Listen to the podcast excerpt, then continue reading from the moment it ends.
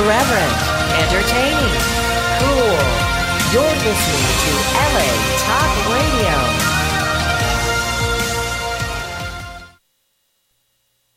You can support Sapphire Planet by visiting the online store at sapphireplanet.com.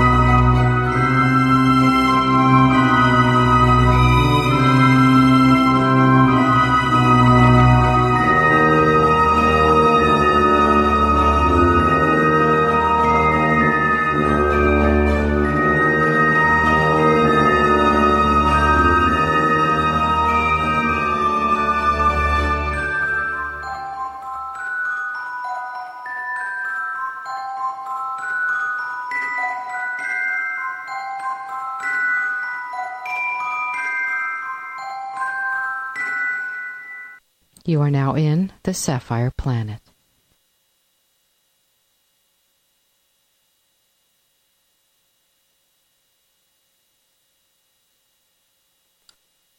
Project Gemini was NASA's second human spaceflight program. It was a United States government civilian space program started in 1961 and concluded in 1966. Project Gemini was conducted between Projects Mercury and Apollo. The Gemini spacecraft carried a two astronaut crew. Ten crews flew low Earth orbit missions between 1965 and 1966. It put the United States in the lead during the Cold War space race with the Soviet Union. Its objective was to develop space travel techniques to support Apollo's mission to land astronauts on the moon.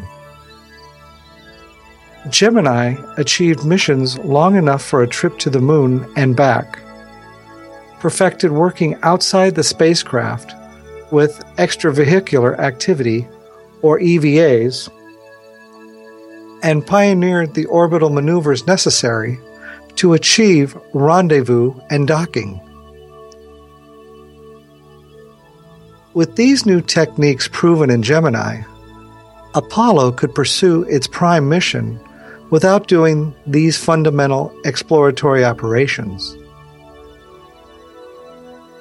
All Gemini flights were launched from Cape Canaveral Air Force Station Launch Complex 19 in Florida. Its launch vehicle was the Gemini Titan II, a modified intercontinental ballistic missile, or ICBM.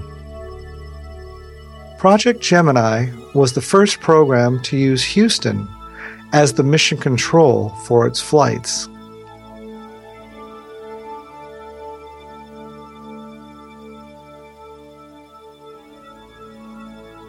The astronaut corps that supported Project Gemini included the Mercury 7, the New 9, and the 1963 astronaut class.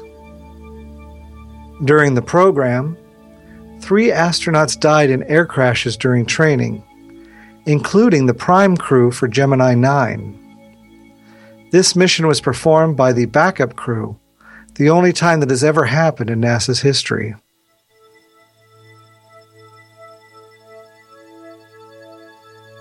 Gemini was robust enough that the United States Air Force planned to use it for the Manned Orbital Laboratory, or MOL, program, which was later canceled. Gemini's chief designer, Jim Chamberlain, also made detailed plans for the cislunar and lunar landing missions in late 1961. He believed Gemini could perform lunar operations before Project Apollo and cost less. NASA's administration did not approve those plans. In 1969, McDonnell Douglas proposed a big Gemini that it could be used to shuttle up to 12 astronauts to the planned space station in the Apollo Applications Project, or AAP. The only Apollo Applications Project funded was Skylab, which used existing spacecraft and hardware, thereby eliminating the need for the big Gemini.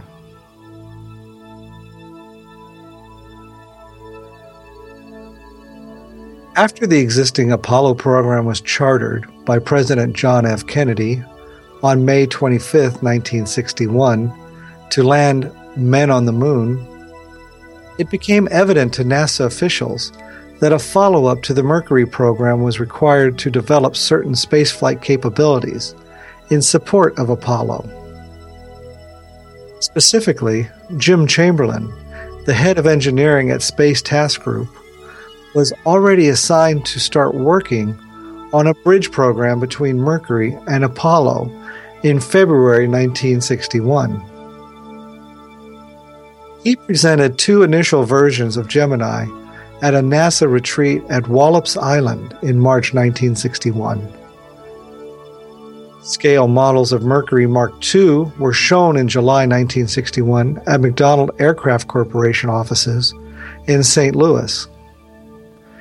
NASA approved Project Gemini on December 7, 1961. The McDonnell Corporation was contracted to build it on December 22, 1961.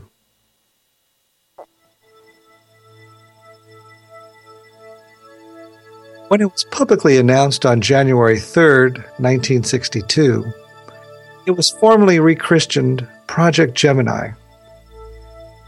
Gemini in Latin means twins or double, which reflected that the spacecraft would hold two astronauts. Gemini is also the name of the third constellation of the zodiac and its twin star Castor and Pollux. The major objectives of Project Gemini were to demonstrate endurance of humans and equipment to spaceflight for extended period, at least eight days required for a moon landing, to a maximum of two weeks. To effect rendezvous and docking with another vehicle and to maneuver the combined spacecraft using the propulsion system of the target vehicle. To demonstrate extravehicle activity, or EVAs, also known as spacewalks, outside the protection of the spacecraft, and to evaluate the astronaut's ability to perform tasks there to perfect techniques of atmospheric reentry and touchdown at a pre selected location on land.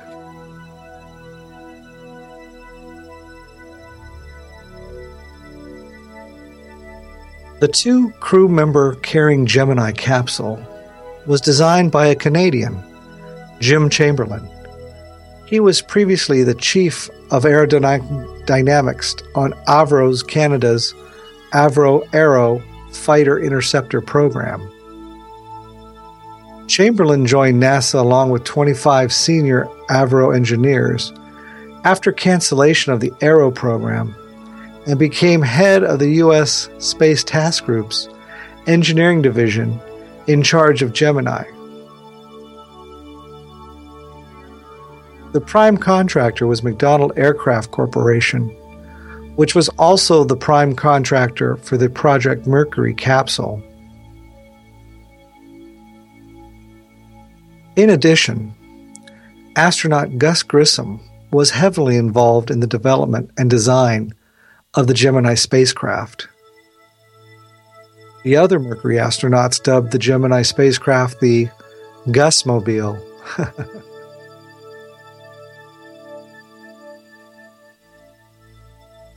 Grissom writes in his posthumous 1968 book, Gemini, that the realization of Project Mercury's end and the unlikelihood of his having another flight in that program prompted him to focus all his efforts on the upcoming Gemini program. The Gemini program was managed by the Manned Space Center, Houston, Texas, now known as the Johnson Spacecraft Center, under direction of the Office of Manned Spaceflight, NASA headquarters, Washington, D.C. Dr. George E. Mueller, Associate Administrator of NASA for Manned Spaceflight, served as the acting director of Gemini program. William C. Schneider, Deputy Director of Manned Spaceflight for Mission Operations, served as mission director on all Gemini flights, beginning with Gemini 6A.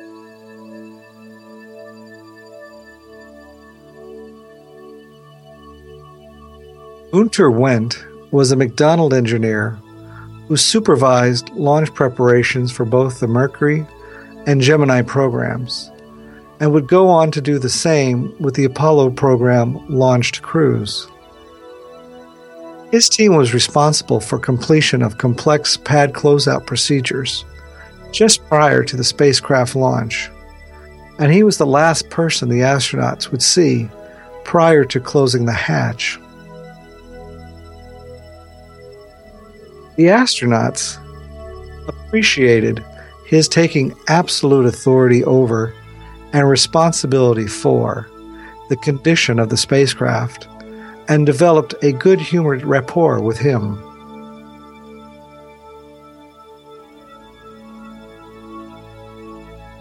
For the spacecraft itself, NASA selected McDonnell Aircraft, which had been the prime contractor for the Project Mercury capsule in 1961 to build the Gemini capsule, the first of which was delivered in 1963. The spacecraft was 18 feet 5 inches long, or 5.6 meters, and 10 feet wide, or 3 meters wide, with a launch weight varying from 7,100 to 8,300 pounds, or 3,200 to 3,800 kilograms.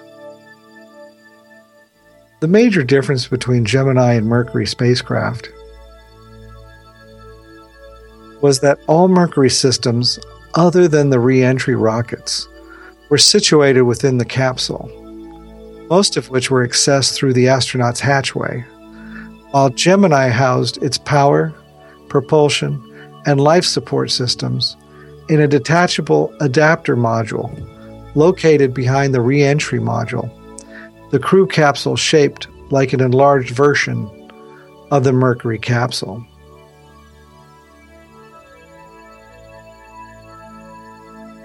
Many components in the capsule itself were rechargeable and reachable through their own small access doors.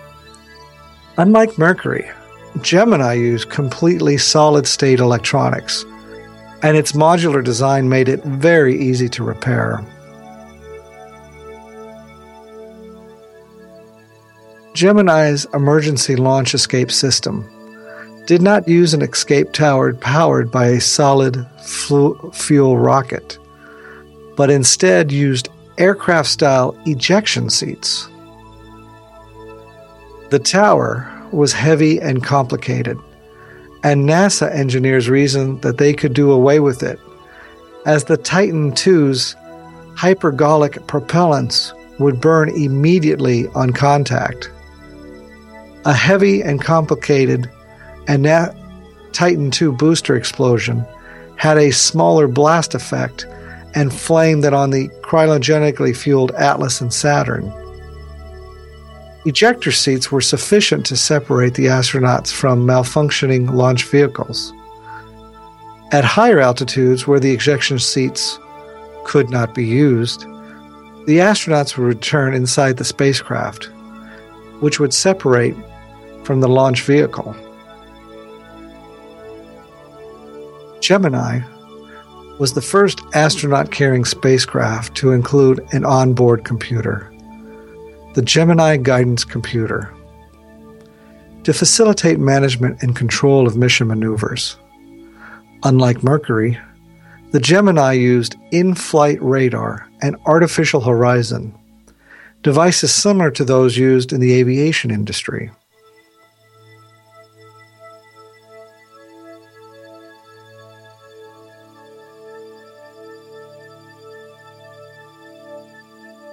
Believe it or not, the original intention for Gemini was to land on solid ground instead of at sea, using what's called a Rogallo wing rather than a parachute, with the crew seated upright, controlling the forward motion of the craft. To facilitate this, the airfoil did not attach to the nose of the aircraft, but to an additional attachment point for balance near the heat shield. This cord was covered by a strip of metal which ran between the two twin hatches. This design was ultimately dropped. Parachutes were used to make a sea landing, as in Mercury. The capsule was suspended at an angle closer to horizontal so that the side of the heat shield contacted the water first. This eliminated the need for the landing bag cushion as used in Mercury capsules. So basically, the Gemini was going to come down with what looks like a, hang glider attached to the top of it. I think they're happy that they chose the parachute instead.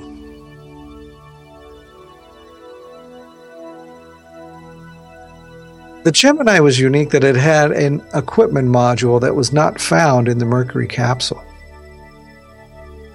Gemini was equipped with an Orbit Alt- Attitude and Maneuvering System, OAMS, which contains 16 thrusters, which provide translation control in all three perpendicular axes forward, backward, left, right, up, and down. In addition to attitude control, pitch, yaw, and roll angle orientation, as in the Mercury. Translation controlled allowed changing orbital inclination and altitude, necessary to perform space rendezvous with other craft and docking with the Agena target vehicle also, also known as the ATV, with its own rocket engine, which could be used to perform larger orbit changes.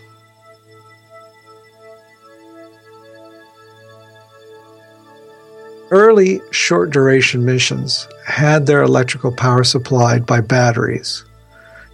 Later, endurance missions used the first fuel cells in manned spacecraft.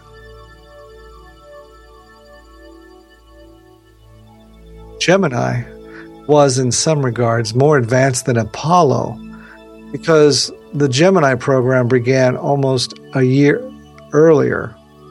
It became known as a Spilot spacecraft due to its assortment of jet fighter like features, in no small part due to Gus Grissom's influence over the design. And it was at this point where the American manned space program clearly began showing its superiority over that of the Soviet Union with long duration flight, rendezvous, and extra vehicle capability.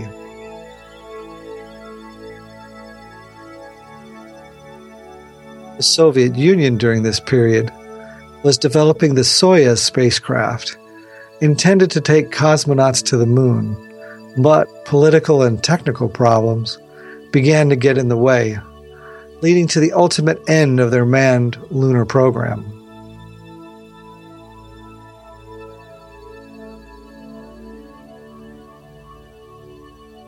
Project Gemini had its own launch vehicle, the Titan II, which debuted in 1962 as the Air Force's second generation ICBM to replace the Atlas.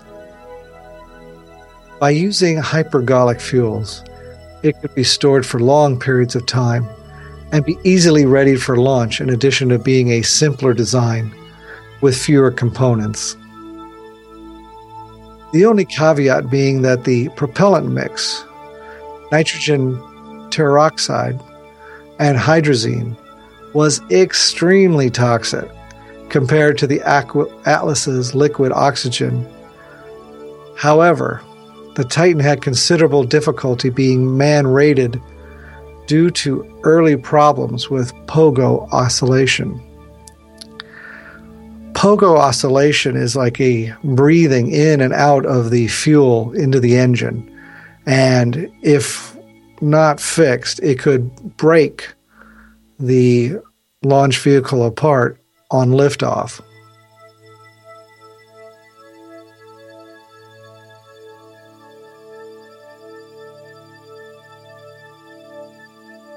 The Titan II rocket that carried the Gemini spacecraft was guided by its own separate ASC 15 guidance computer. The Gemini guidance computer, sometimes called the Gemini spacecraft onboard computer, was very similar to the Saturn launch vehicle digital computer. The Gemini guidance computer weighed 59 pounds or 27 kilograms. The core memory had 4,096 addresses, each containing a 39 bit word composed of three 13 bit syllables. All numeric data was 26 bit twos, complement integers sometimes used as fixed point numbers, either stored in the first two syllables of a word or in the accumulator. Instructions, always 4 bit operational on 9 bits of operand, could go in any syllable. It had very little computing power by today's standards.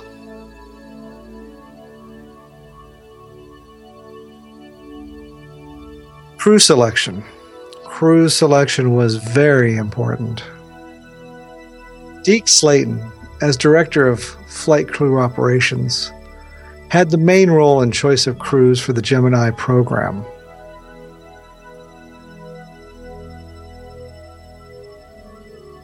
With Gemini, it became a procedure that each flight had a primary crew and a backup crew and that the backup crew would rotate to primary crew status three flights later. Slayton also intended for first choice of mission commands to be given to the four remaining active astronauts of the Mercury 7 Alan Shepard, Gus Grissom, Scott Cooper, and Wally Schirra. You'll recall that John Glenn had retired from NASA in January 1964, and Scott Carpenter, who was blamed by some in NASA management for the problematic reentry of Aurora 7, was on leave to participate in the Navy's SEALAB project and was grounded from flight in July 1964 due to an arm injury sustained in a motorbike accident. Deke Slayton himself continued to be grounded due to a heart problem. In late 1963, Slayton selected Shepard and Stafford for Gemini 3, McDivitt and White for Gemini 4, and Schirra and Young for Gemini 5, which was to be the first Agena rendezvous vision. The backup crew for Gemini 3 was Grissom and Borman, who were also slated for Gemini 6 to be the first long duration mission. Finally, Pete Conrad and Jim Lovell were assigned as backup crew for Gemini 4. Delays in the production of the Agena target vehicle caused the first rearrangement of crew rotation. The Schirra and Young mission was bumped to Gemini 6, and they now were the backup crew for Shepard and Stafford. Grissom and Borman now had their long duration mission assigned to Gemini 5. The second rearrangement occurred when astronaut Alan Shepard developed Meniere's disease, an inner ear problem. Grissom was then moved to command Gemini 3. Slayton felt that Young was better a better personality match with Grissom and switched Stafford and Young. Finally, Slayton tapped Cooper to command the long duration Gemini 5. Again, for reasons of compatibility, he moved Pete Conrad from backup commander of Gemini 4 to pilot of Gemini 5 and Frank Borman to backup commander of Gemini 4. Finally, he assigned Neil Armstrong and Elliot See to be the backup crew for Gemini 5. The third rearrangement of crew assignment occurred when Slayton felt that See wasn't up to the physical demands of the extra vehicle activity, or EVA, that was scheduled to be on Gemini 8. He assigned, reassigned Elliot See to be the prime commander of Gemini 9 and put Scott as pilot of Gemini 8 and Charles Bassett as the pilot of Gemini 9.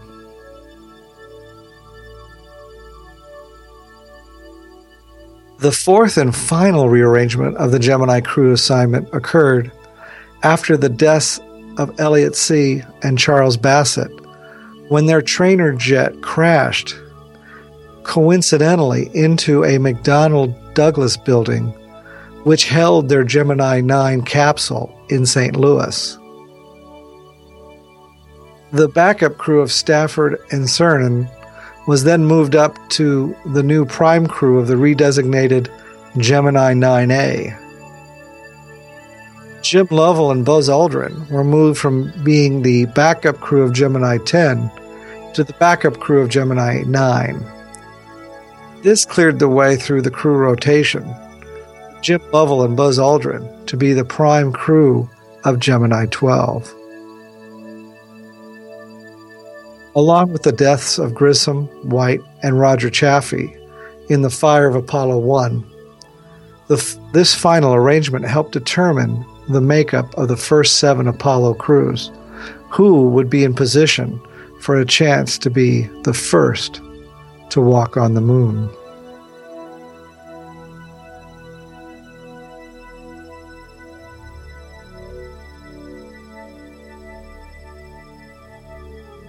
Between 1964 and 1965, two Gemini missions were flown without crews to test out systems and the heat shield.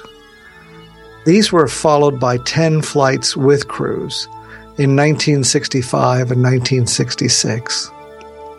All were launched by Titan II launch vehicles. Some highlights from the Gemini program include Edward White becoming the first American to make an extravehicular activity, EVA or spacewalk, on June 3, 1965, during Gemini 4. Gemini 5 demonstrated the eight day endurance necessary for an Apollo lunar mission, with the first use of fuel cells to generate its electrical power. Gemini 6A and 7 accomplished the first space rendezvous in December 1965, and Gemini 7 set a 14 day endurance record. Gemini 8 achieved the first space docking with an unmanned Agena target vehicle. Gemini 11 set a manned Earth orbital altitude record of 739 nautical miles or 1,369 kilometers on September 1966 using the propulsion system of its Agena target vehicle. This record still stands today. Buzz Aldrin on Gemini 12 became the first space traveler to prove that useful work could be done outside the spacecraft without life threatening exhaustion.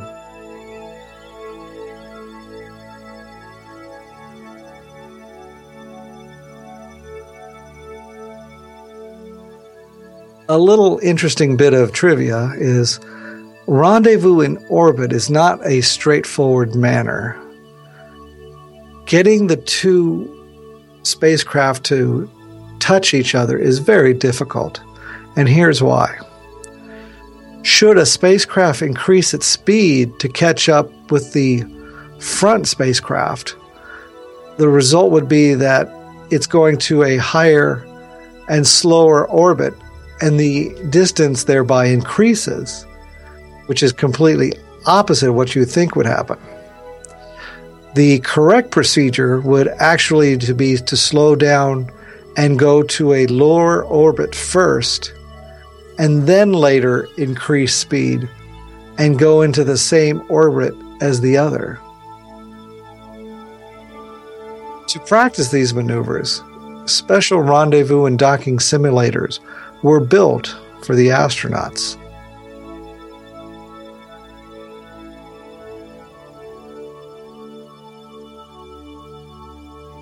The Gemini Titan II launch vehicle was adapted by NASA from the U.S. Air Force, Titan II ICBM.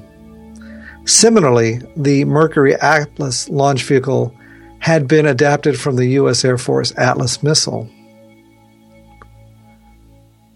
The Gemini Titan II rockets were assigned Air Force serial numbers, which were painted in four places on each Titan II, on opposite sides of each of the first and second stages. U.S. Air Force crews maintained Launch Complex 19 and launched all the Gemini Titan II launch vehicles.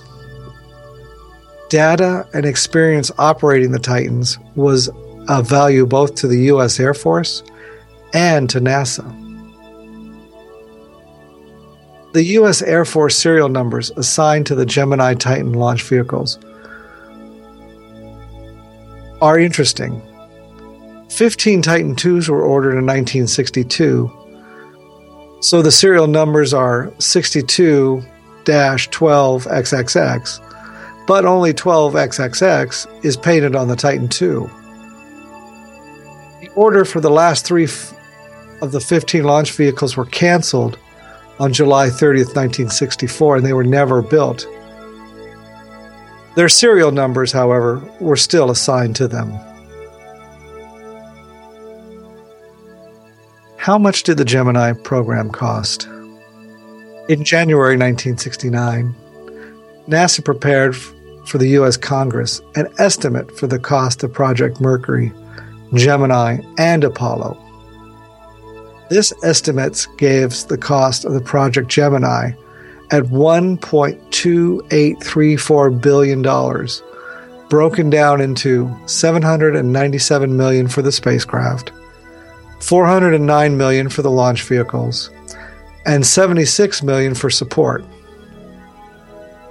Space Review magazine estimated in 2010 the cost of Gemini from 1962 to 1967 as $1.3 billion in 1967 inflation adjusted dollars. Not bad, they got it right on the nose.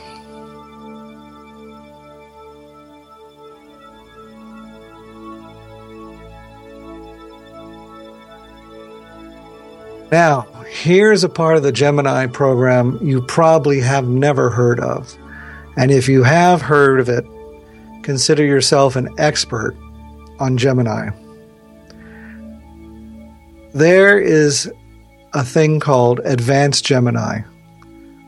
Advanced Gemini is a number of proposals that would have extended the Gemini program by the addition of various missions, including manned low Earth orbit, circumlunar and lunar landing missions Gemini was the second manned spacecraft program operated by NASA and consisted of the two seat spacecraft capable of maneuvering in orbit docking with unmanned spacecraft such as the Agena target vehicles, and allowing the crew to perform the tethered extravehicular activities. So, this was a pretty versatile spacecraft for its day. So, a range of applications were considered for advanced Gemini missions, including military flights, space station, crew and logistics delivery, and lunar flights. The lunar proposals ranged from reusing the docking system developed for the Agena target vehicle on a more powerful upper stages, such as the Centaur, which could then propel the spacecraft to the moon, to complete modifications of the Gemini to enable it to land on the lunar surface. Wow, could you imagine that? Its application would have ranged from manned lunar flybys before Apollo was ready to providing emergency shelters or rescue for stranded Apollo crews, or even replacing the Apollo program.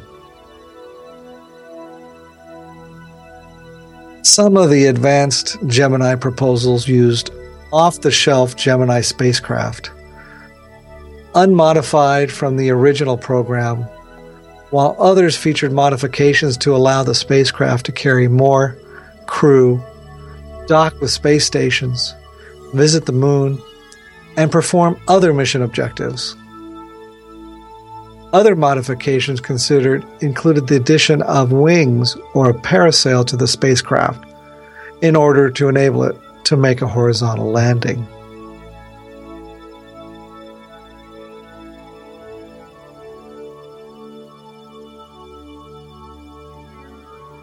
Many other applications were envisioned for the Gemini spacecraft at various stages before, during, and after the two years in which it was used by NASA for manned spaceflight.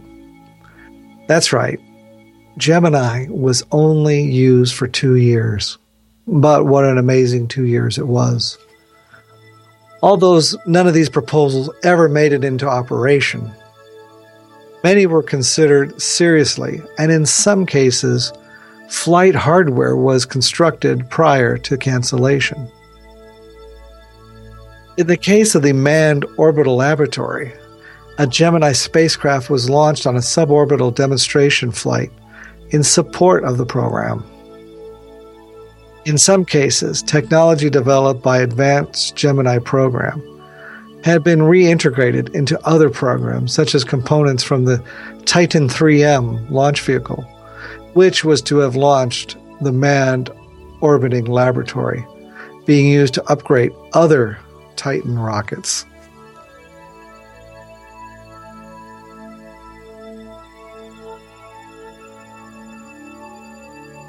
Here's where it gets really crazy. The United States Air Force intended to use the Gemini spacecraft to transport astronauts to its proposed space stations the Manned Orbital Development System, and later the Manned Orbital Laboratory. These stations would have been launched by Titan 3M rockets, with a Gemini spacecraft on top, eliminating the need for rendezvous and docking maneuvers. For this purpose, several modifications were made to the Gemini capsule, including the installation of a hatch in the heat shield to allow access to the space station. I don't know how safe I would have felt with that. In order to give its astronauts experience before these programs started, the Blue Gemini program was proposed, which would have seen United States Air Force astronauts fly on NASA missions in order to practice various techniques required for their own missions. This would have first seen cooperative missions between NASA and the Air Force with two missions flying with crews composed of one astronaut from NASA and one astronaut from the Air Force, followed by two missions with all Air Force crews, but performing missions for NASA. After these flights, the U.S. Air Force would have flown a number of missions on its own. Finally, it would have flown a two man Agena rendezvous and docking mission, followed by two one man scientific or technologically research missions. Other proposed missions including test of the astronaut mobility unit, which was designed to assist with EVAs, inertial navigation systems, and flying a radar imaging system.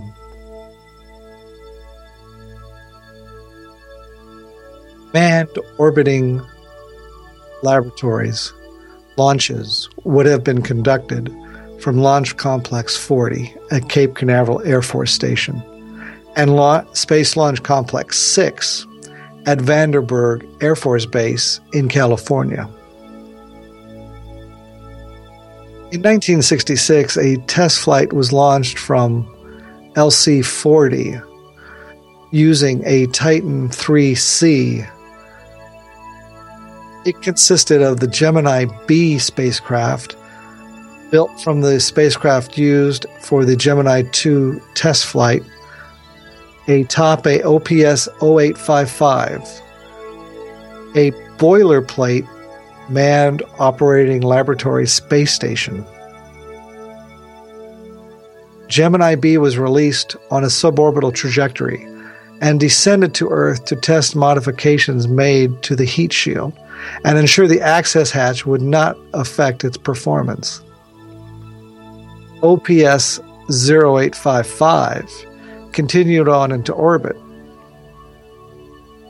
Early manned operating laboratory stations would have only been manned by a single crew, launched with the station. Later stations would have been designed to be resupplied and support multiple crews, developed by additional Gemini spacecraft or its derivatives. The MOL program was canceled on June 10, 1969 in favor of unmanned reconnaissance satellites. Subsystems developed for the program were later used on unmanned missions, while the spacesuits which were under development were transferred to NASA. The Titan 3M rocket, which was to launch the manned operating laboratory, never flew. However, some of the upgrades that were built into it were later used to upgrade other Titan rockets. The stretched first and second stages became the Titan 34, which was used as the core of some later Titan 3B flights and on the Titan 34D. The seven segment solid rocket boosters were later introduced on the Titan 4A.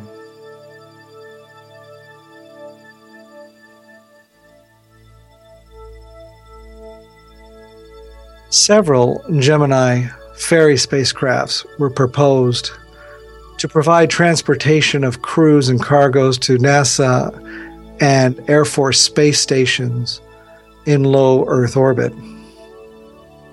NASA contracted McDonnell Douglas to conduct a study into what modifications would be needed to allow the Gemini spacecraft to support this. Three spacecraft were envisioned. A main manned spacecraft to transport crew to the stations, a manned spacecraft with a cargo module for both crew and cargo delivery, and a dedicated unmanned spacecraft to resupply the station every three to four months. The studies looked at minimizing required modifications to the Gemini spacecraft Three docking methods were considered. The first was use of existing docking systems on the Gemini Agena missions. This would have allowed the mission to accomplish with little modification to the Gemini spacecraft needed. However, crew transfers could only have been accomplished by means of extravehicular activity or EVA. In other words, crew members would have to suit up, get out of the Gemini, fly over to the mobile, the manned op- orbiting laboratory and climb in. Changes that would have been required, including strengthening the nose, installing two solid rockets to be used for a separation burn, adding the necessary equipment to perform the transfer EVA, and providing provisions for flight to and from the station. The number of retro rockets would have been increased from four to six. A second method would have been to have seen the spacecraft dock in the same way, but after docking, the spacecraft would be swung round and attached to the side of the space station. A tunnel would then have been placed over the Gemini's hatches, allowing the crew to transfer to the station without performing an EVA. Some modifications of the hatches would have been required. The final proposed docking method was to use a port mounted on the rear of the equipment module, which would have allowed the crew to transfer directly between the spacecraft and the space station through a docking port. A modified version of the spacecraft was proposed, which would have included a cargo module attached to the back of a modified equipment module. The spacecraft would have approached the station and docked backwards using a port on the rear of the cargo modules. If one of the forward docking configurations had been used for the Gemini itself, the docking would have been controlled remotely from the station, with the Gemini then separating from the cargo module and flying around the station to dock normally on a different port. The rear docking Gemini would have simply remained attached to the cargo module, with the crew boarding the station through it. Its docking would have been controlled by its own crew from a station at the back of the cargo module. Two Gemini derived spacecraft were considered for unmanned resupply flights.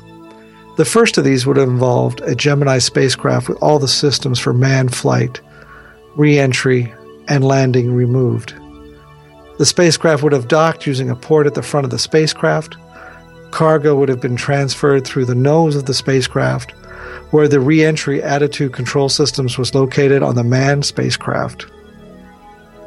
The spacecraft was equipped with a liquid propellant engine to perform rendezvous and to reboost the space station. The other proposal was for a new spacecraft to be built for unmanned missions, but using as many Gemini systems as possible. It would have had a higher cargo capacity than the stripped down version of the Gemini spacecraft. Crew only cargo supply missions would have been launched aboard a Titan II, and the Saturn I or Saturn 1B would have been used for the combined crew cargo spacecraft. Because the increased power of the Saturn 1 the Gemini spacecraft's ejection seats would not have been able to propel the crew far enough in the event of explosion. So a launch power was proposed based on the one used on the Mercury spacecraft. The Titan II was also considered to launch the heavier spacecraft. So, with that all said, none of this ever happened because it only stayed in the proposal stage we went on to Apollo and raced to the